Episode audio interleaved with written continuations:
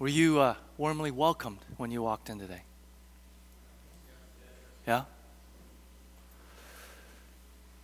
It's a powerful thing to be seen, isn't it?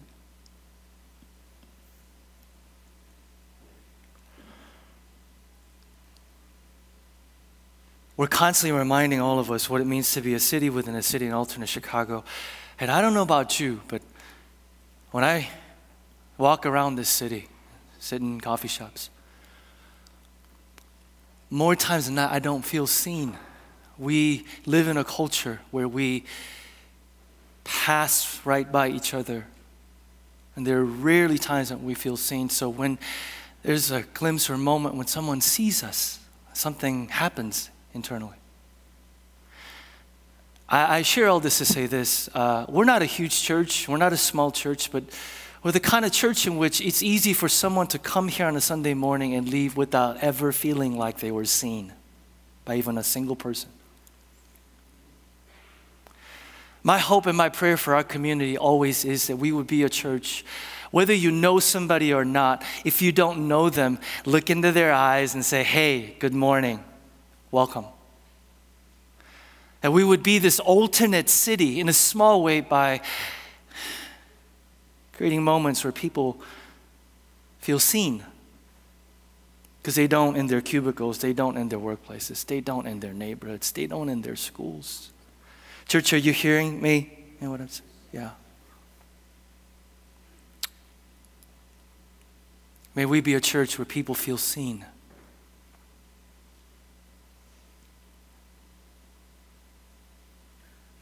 from the quietest to the loudest among us. There, there are some weird scripture passages um, that if you stop for moments and think, by the way, uh, I'm, I'm trying this new technological thing, so James, help me, God. I know it's a weird sentence because I talked too fast and I was like, James, I hope this works, help me, God. But I said, James, help me, God. So, um, Here's one of them. So, so your pastor's going to try and do this phone thing, okay? Here's what it says in Deuteronomy chapter 30, verse 19. It says, This day I call the heavens and the earth as witnesses against you, that I have set before you life and death, blessing and curses. And then the following words Now, choose life. Choose life, one off choose life so that you and your children may live and that you may love the Lord your God and listen. I'm going to let whoever's back there do this, and I'm just going to focus on preaching.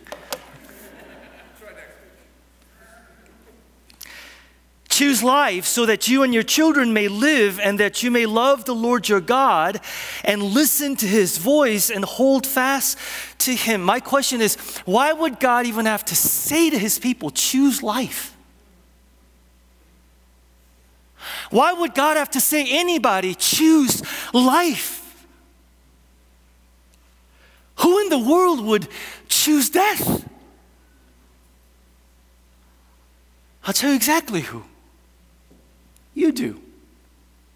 I do. Question How many times did this week do we make choices and decisions that cause death?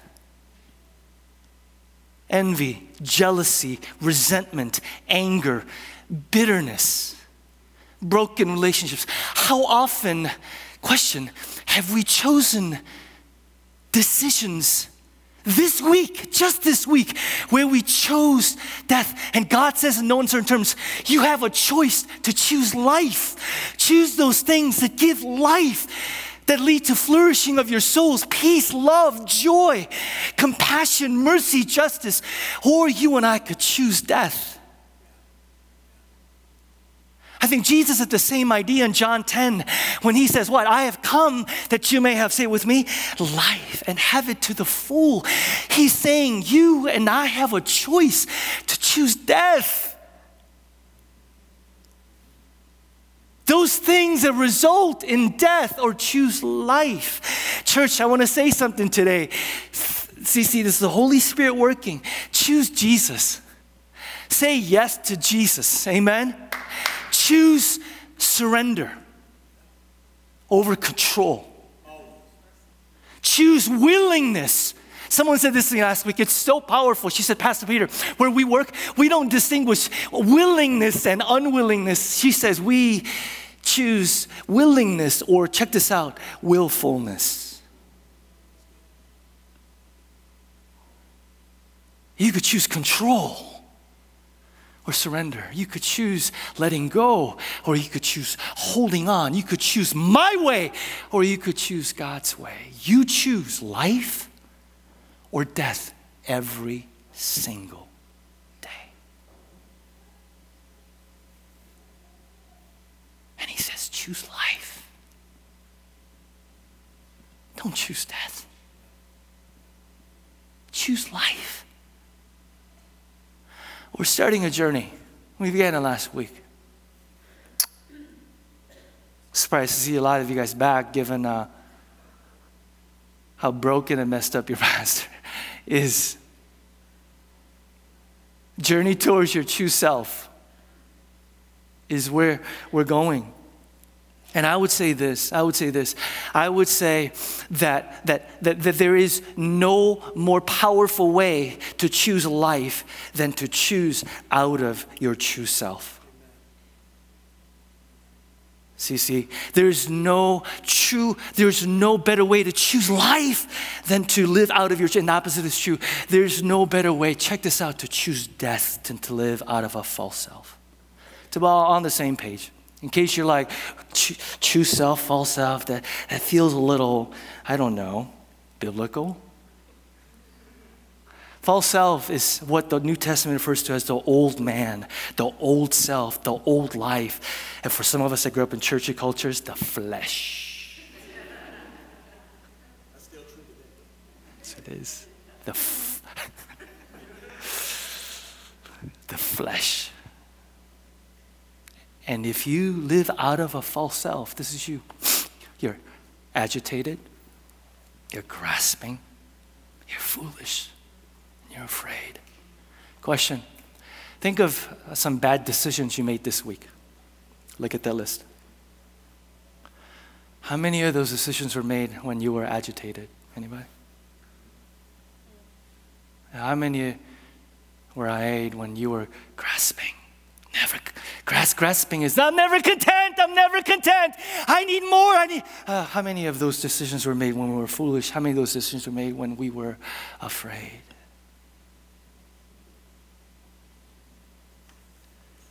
See, what I, we call sin, I would say, is just the symptoms of living out of a false self, which means you can't just address the symptoms, you have to address what? The root issue. The root issue is you and I living out of our false self. And the Bible says over and over again, listen to this. This is, if you need to go early, get the, the Bible says over again, that agitated, grasping, foolish, afraid, that, that's not the real you.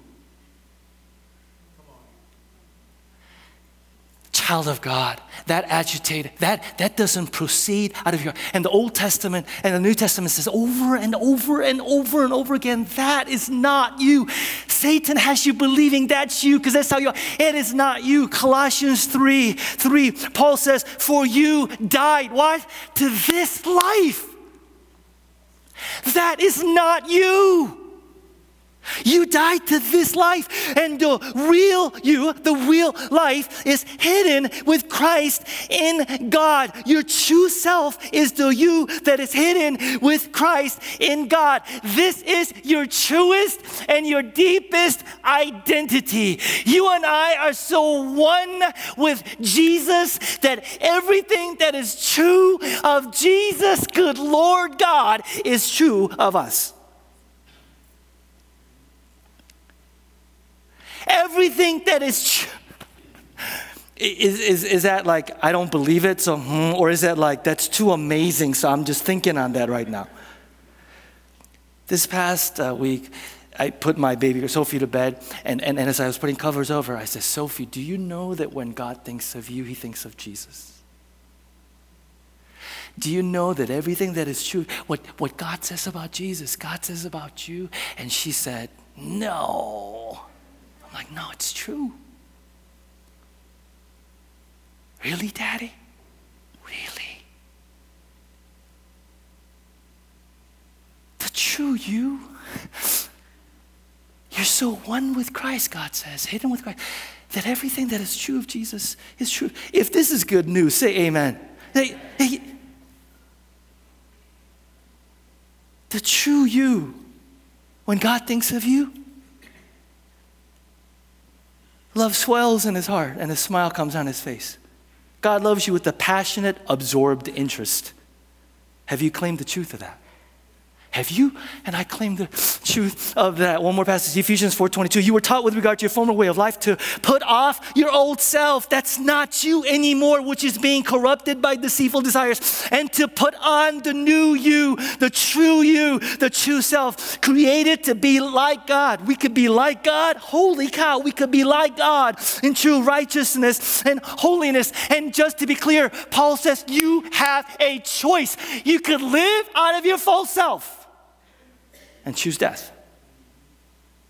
Or you could live out of your new true self and choose life. Don't fool, don't, I know some of us sitting going, Satan has me believing I don't have a choice. I don't, you have a choice.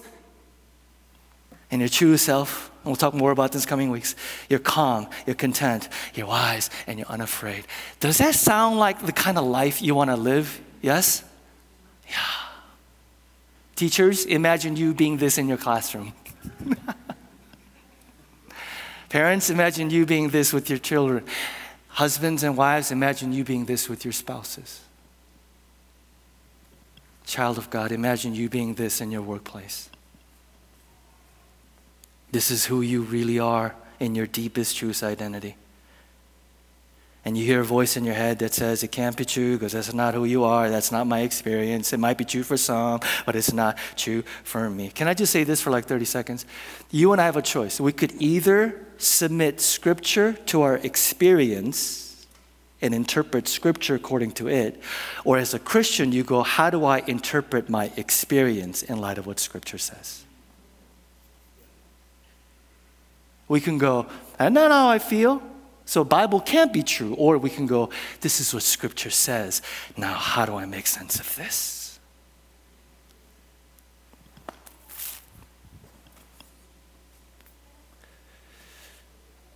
In the temptation narrative of Jesus, this is where we're going to just go for today, which we've looked at over and over again. It was, by the way, the passage that I meditated on for seven months but it's not going to be that good of a sermon, even though I meditated for like seven months, okay? So don't get your hopes up by like, wow, it must be amazing. Seven months. And in this narrative, there are three lies, three lies that we believe that causes us to live out of a false self. Three lies. I like the metaphor of a mask. These are masks that we wear when we believe these lies. Now, check this out. We initially wear these masks so we can control how other people see us. Eventually, do you know what happens? We come to believe the same lies. Eventually, you and I wear these things. We want to control how people see us, but eventually, we choose to believe the lies. It's like the role that we play becomes our identity. And then we, at some point, go, which is true, which is false, which is me, which is not me. That's why when you first come to awaken of this, you will go like, whoa, whoa, whoa, what is me, what is not? Now, here's the thing spiritual journey is about you and I stop polishing that mask. Stop polishing that mask. Spiritual journey and transformation is about you going, I'm going to take this off. You and I walked in here today polishing that mask Monday through Saturday. When are you going to put that aside? Here are the three lies. And I have a challenge for you at the end. Surprise, Peter's back. I have a challenge for you at the end. Here's the first lie, first mask, and that is I am. Let's look at chapter 4 of Luke. Chapter 4 of Luke, verse 1. Jesus, full of the Holy Spirit, left the Jordan and was led by the Spirit into the wilderness, where for 40 days he was tempted by the devil. He ate nothing during those 40 days, and at the end of it, he was hungry. And the devil said to him, If you are the Son of God, if you are the Son of God, then tell these stones to become bread. And Jesus answered, It is written, Man shall not live on bread alone. Here's the first mask, first lie we believe, and that is, I am what I do. The sum total of your identity is I am what I do. If you're the Son of God, Satan says, the attack is about his identity. Who are you? Where do you find it? Tell this stone to become bread. Understand, Jesus hasn't done anything in 30 years. How many of you are 30 years or younger? And how many of you feel like I haven't accomplished Jack? Yeah. Here's the Messiah, the Son of God. In 30 years, he hasn't done anything. And Satan says, It's about time. Don't you want people to know that you're special? Don't you want people to know that you're the Messiah? Do something. Do you know how often I have coffee with people in their 20s? And you know what they say? They go, Pastor Peter, I went to such and such school. And I look at my friends and where they're at in their careers. I'm such a loser. They actually don't say that, but that's kind of what they're saying. How many of you guys compare yourselves with stage of life that other people are in that you went to school with and you go, what's wrong with me? How many of you are sitting here struggling this morning with why am I not further in my career? Why am I further in my vocation? Why am I not further in whatever? Then, and the reason why this haunts us because, and this is a no-brainer. It's not even that. It's not even that that that insightful. We live in a culture where our worth is measured by our productivity. Who we are is what we do. How many of you take on projects and positions just to prove that you can do it? How many of us define success in ways it doesn't even reflect who we are, what we want in life, and why we're here? Do you know what the worst thing for some of us is? You become really successful really early on. Do you know why? Because the sum total of who you are now is defined by what I've accomplished, what I've done. If you get obsessed with success, you will forget how to live. The worst thing that could happen to some of us is we experience success early on, and our entire identity is wrapped around what I've done, what I have, what degree I have, what job I have.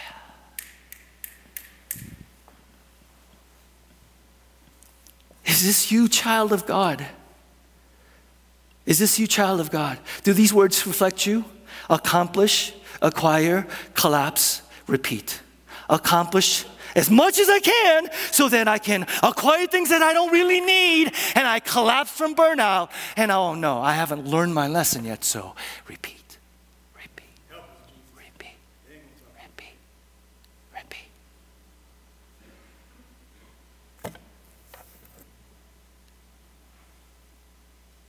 What good is it if you gain the whole world, but you lose your soul?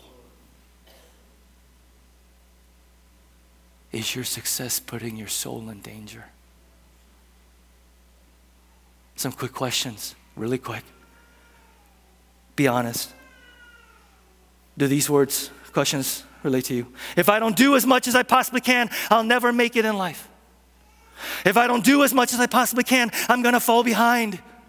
If I don't do as much as I possibly can, I won't be successful. What does that even mean, success? Who defines it? How do you define it? If I don't do as much as possible I can, I won't be acceptable. By whom? By whom? If I don't do as much as I possibly can, I'll disappoint them. Who is them? Who is them? If I don't do as much as I possibly can, I won't measure up. To who?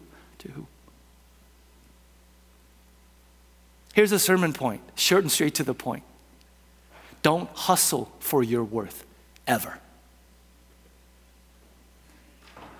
Can I get an amen? Your worth is not something you negotiate.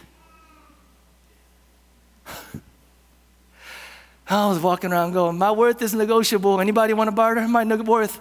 Give me stuff too, so I can know what, what people. Your worth is not something you negotiate. Why do we do that? Why do we do that?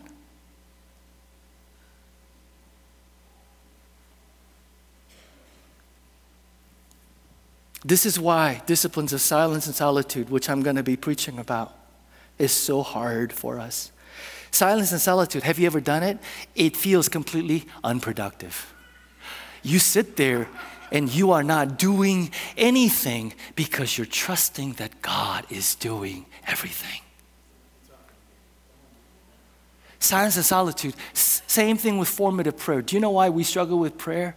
Because we live in such a performance oriented culture that anything that seems unproductive or I can't achieve just doesn't feel like, but true forming prayer will feel like it's unproductive or there isn't immediate feedback. But I'll tell you what's happening in that furnace. You are being shaped in the form of your, of your Lord Jesus. You are being shaped.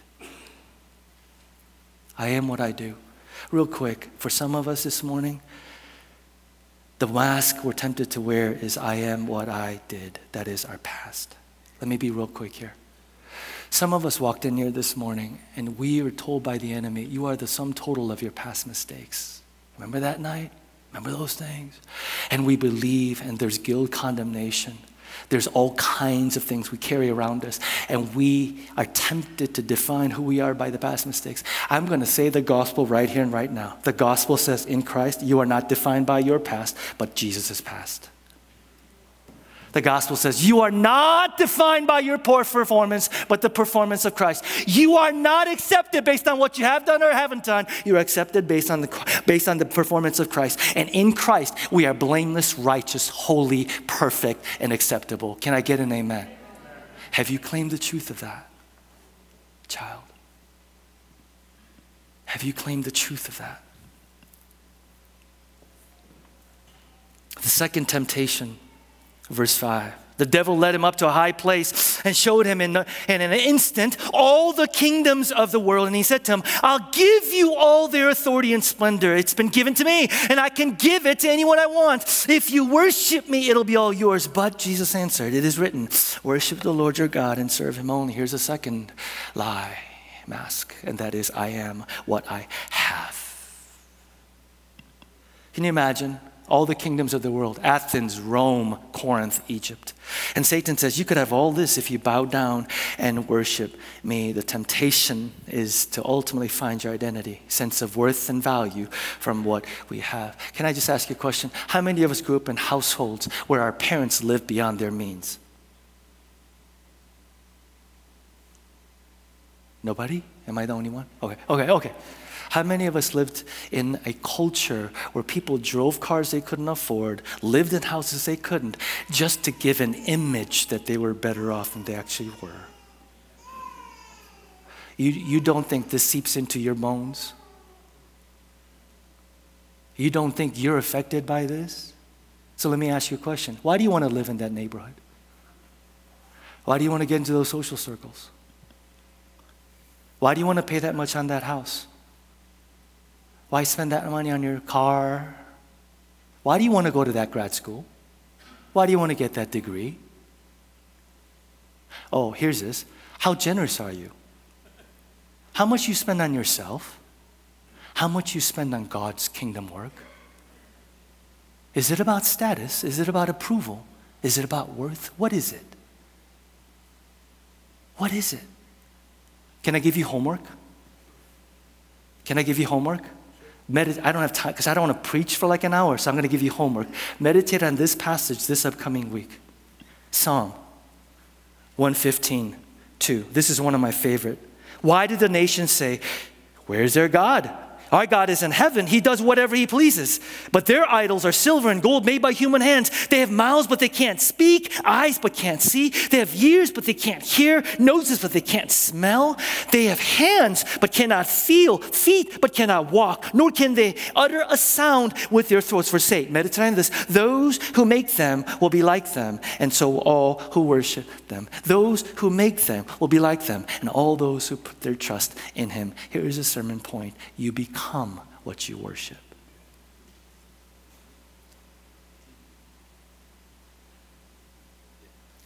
Luke 11, story of Lazarus and the rich man. The rich man doesn't have a name, it's just Lazarus. And this, Why? Because that's all he is. He's just a rich guy. What are you becoming?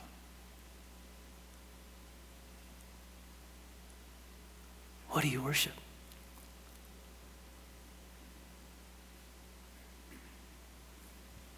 Third temptation.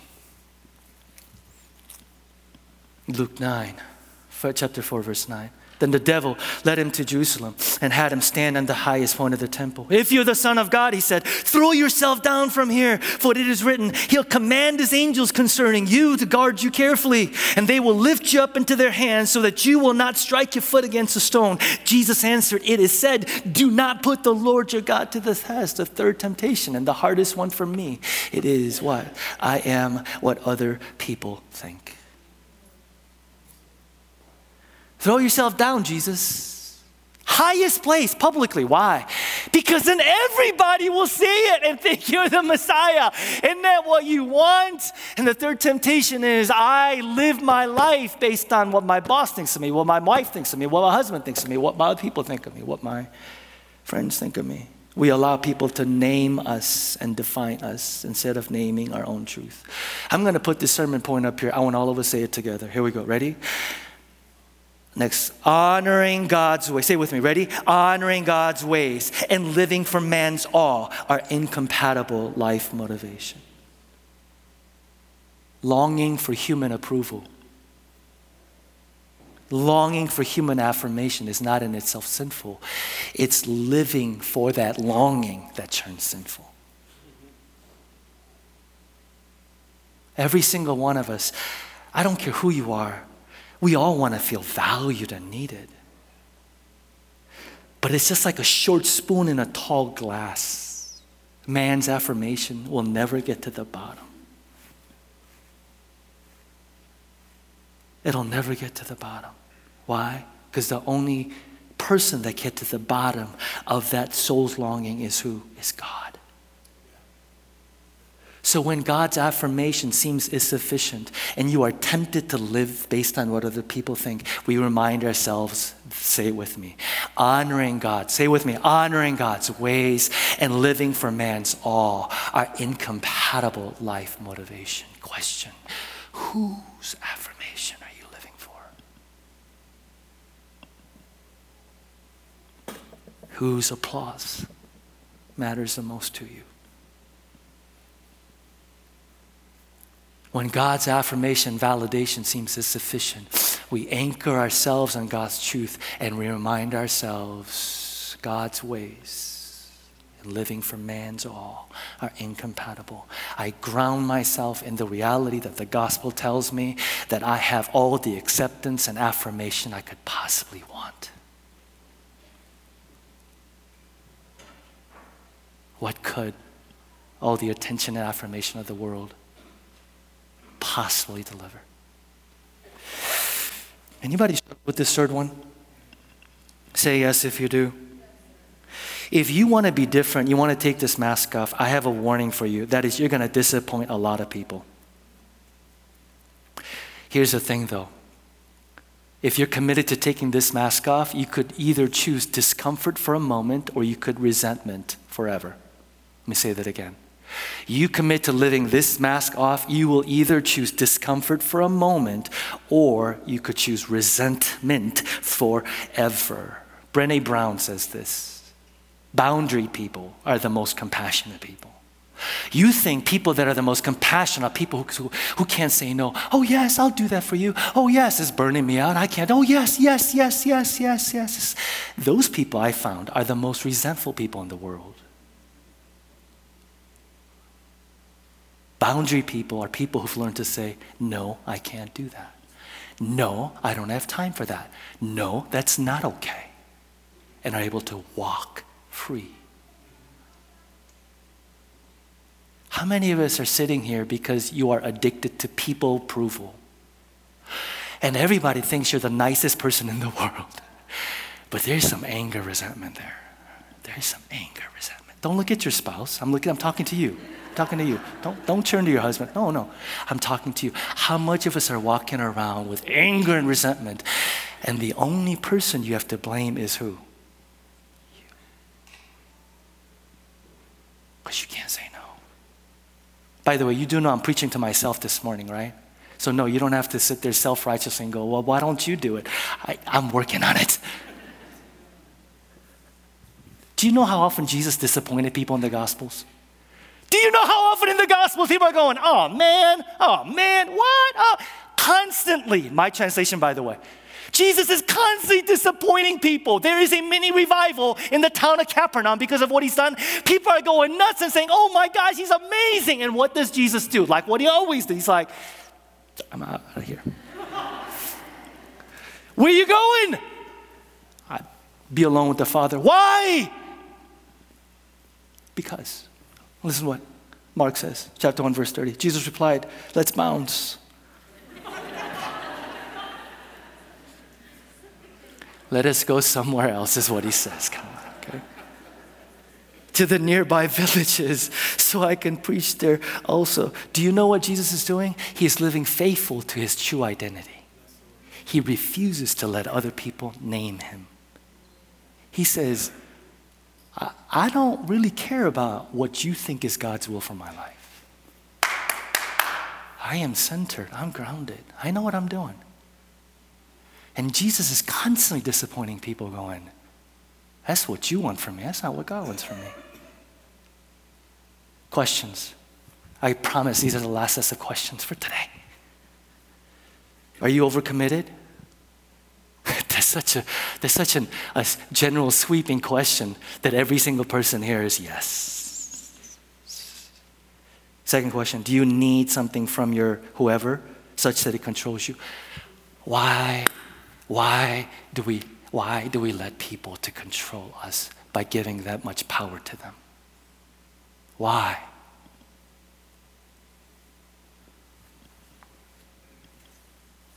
See, is? It is.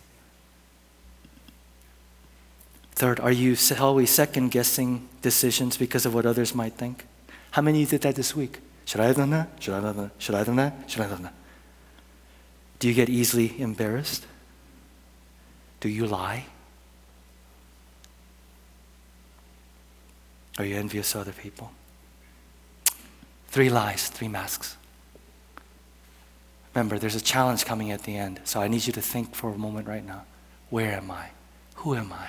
What do I struggle with? What mask am I wearing? What did I come here polishing this morning? I polish the sucker every day, Peter, before I go to work. I polish. Oh, shiny. I am what I do. I'm what I have. And what other people think. How do you, how do you take this off? How do you get these masks off? Is it possible?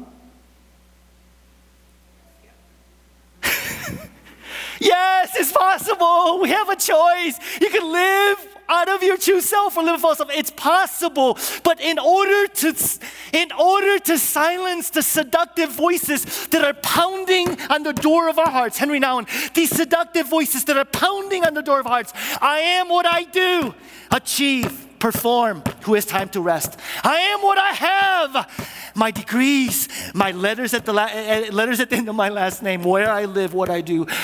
I am what other people think. Don't disappoint them. Don't let them down. Don't. How do you say no to these voices? By the way, can I just say, for some of us that are in their 50s and 60s, you know what I find?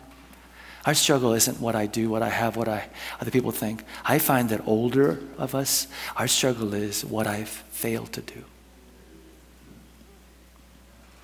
And what I still don't have. And believe it or not, as you get older, the negative things people say. How do you overcome these seductive voices? Can I just ask, do you want to overcome these seductive voices? How did Jesus do it? By the way, can I just say this? This is obvious. Think about the offer of Satan to Jesus is what? You can have all of this without suffering and death.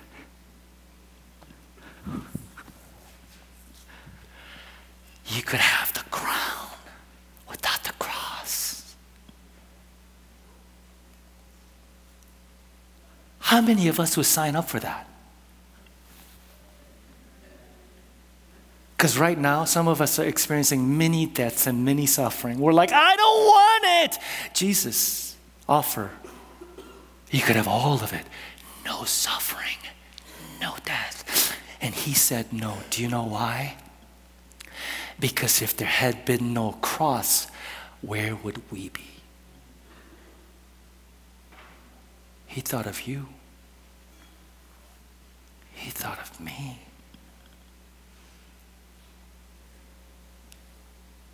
He thought of us.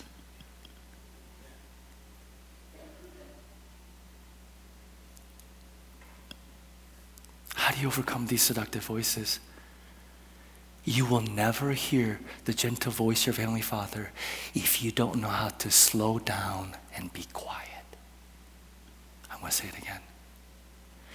If your life is one in which you don't know what it's like to slow down and be quiet, you will never hear the voice of your Father. I'm going to say it one more time. If you don't know how to slow down and be quiet, you will not hear the voice of your Father. Here's what Jesus heard. This happens in Luke 3 before the temptation narrative, last chapter, chapter 3 at the end, 21. As he was praying, heaven was opened, and the Holy Spirit descended on him in bodily form like a dove. And a voice came from heaven, said, You are my son. You are my son. In others, Jesus receives his identity.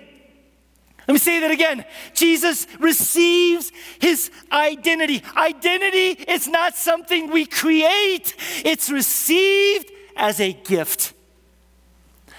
Let me say it again. Identity, I choose identity, is not something we create. Our culture, of course, says it's yours to create it, perform, do. The eh, identity is something that we are told we need to create. And the Bible says your identity comes from heaven, it comes from above.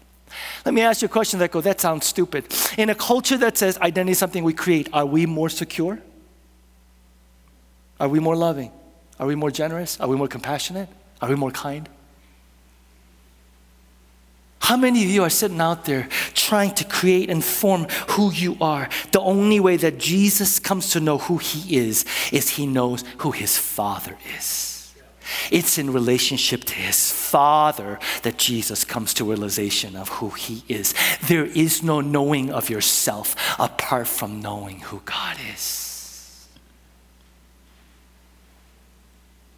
You can't ask the question, Who am I? without first and foremost going, Who is what?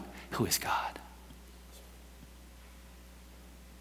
Why are you sitting out there? Why am I out there, blood, sweat, and tears, trying to create identity for ourselves when we fail to realize Colossians 1 we have been created by Him and for Him. Without God at the center, you are lost. You are lost.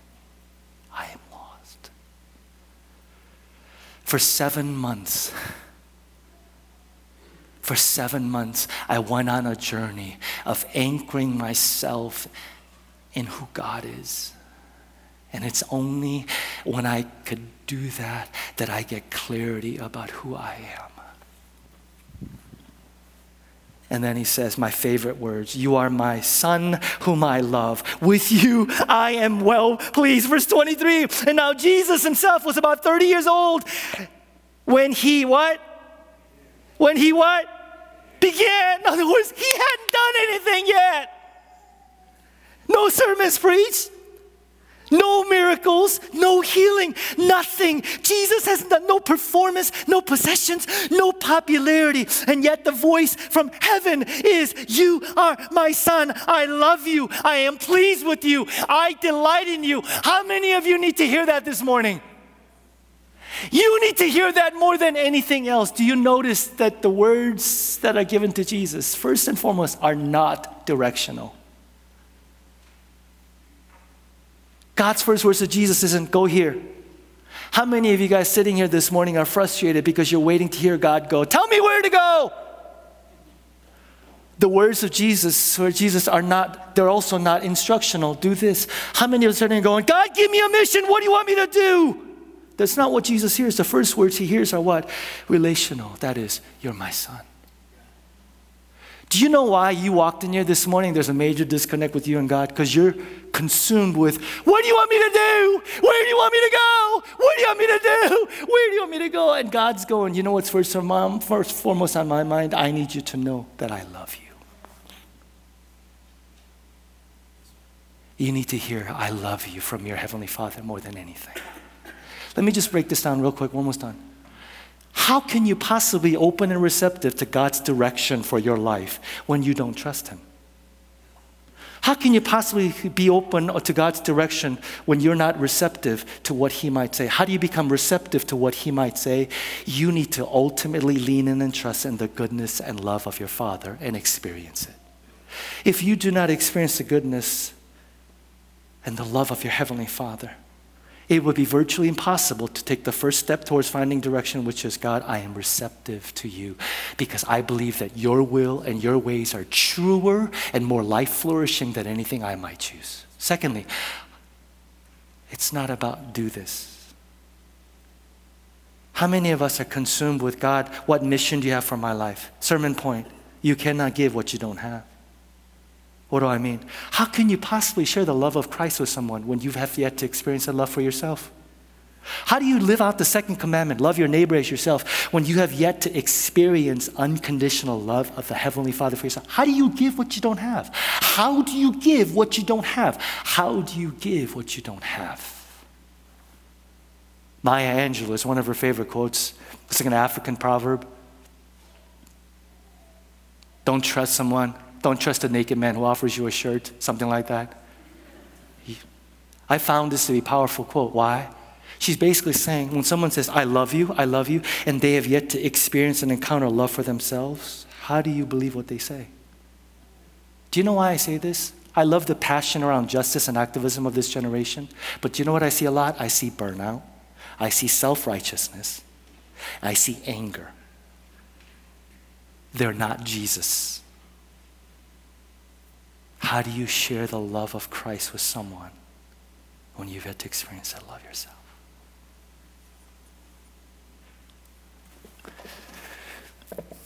Here's how I want to end today. CC, please come on up. What you need more than anything, what I need more than anything. I am telling you, I am telling you. Can everybody just look up for a second? What you need more than anything, what I need more than anything this morning. I am telling you, I am telling you, I am telling you is not direction for your life. That'll come. It's not instruction to do something. It is to hear the voice of your Heavenly Father because the only way that the seductive voices that are pounding on the door of your heart, you are what you do, you are what you have, you are what other people think, the only way that those voices will be silenced is if you could hear because you slow down enough and you're quiet enough, the gentle voice of your Heavenly Father saying, Nate, I love you. You're my son. I can't stop thinking about you. Susie, you're my daughter. I love you. I can't stop thinking about you. I delight in you. Charles, you're my son. I love you with an everlasting love. I can't stop thinking about you. Sarah, I love you. I can't stop thinking about you. I love you. Whenever I think of you, my love, my heart swells with love and a smile comes on my face. Can you hear the voice of your heavenly Father saying, "You're my child in whom I love. I am pleased." Some of us came in here this morning and we have some decisions to make but we're tired of waiting on God's timing. The temptation to go, my way and my time is really strong. I want you to think for a moment this morning about how much of your unhappiness, my unhappiness this morning, is as a result of what I don't have, what I can't do, and what other people say. Think about uh, what ails you this morning and think about how much of that is what I don't have what I can't do, and what other people think. I'm going to ask you to be bold this morning because we are a community, a family. That means we don't struggle alone. We don't struggle in isolation. We don't struggle in secrecy. And I want to pray something over you, but I want us to do it together. If your struggle and the mask and the lie that you believe is, I am what I do, stand up. If this is your primary struggle, stand up.